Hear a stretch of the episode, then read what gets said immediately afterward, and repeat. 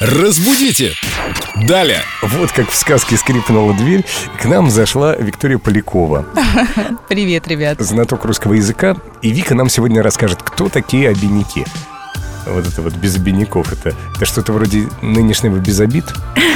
Ну, ты э, сказал самую расхожую фразу, то есть ее именно так и представляю себе, что говорить без обидняков это и произошло от без обидняков. Ага. То есть без обид, все нормально. По-моему, там буква «Д» не фигурировала, насколько я помню классику, я там это Да. выражение встречала. Да, да, Лен, совершенно ты права. Без обиняков. Обиняк – это вообще слово, которое раньше означало намек, недоговоренность. Сейчас мы не используем это слово вообще, но выражение осталось. Говорить без обиняков. То есть говорить прямо, без эфемизмов, без каких-то э, завуалированностей.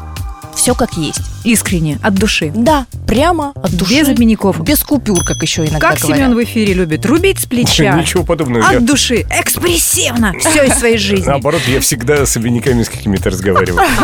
Тебе так кажется. Ты как на ладони. Без что? обиняков. Значит, спалился. Ой, мотылек наш. Бабочки мои.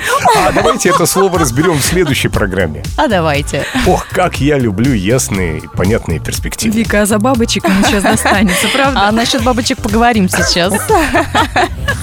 Разбудите! Далее!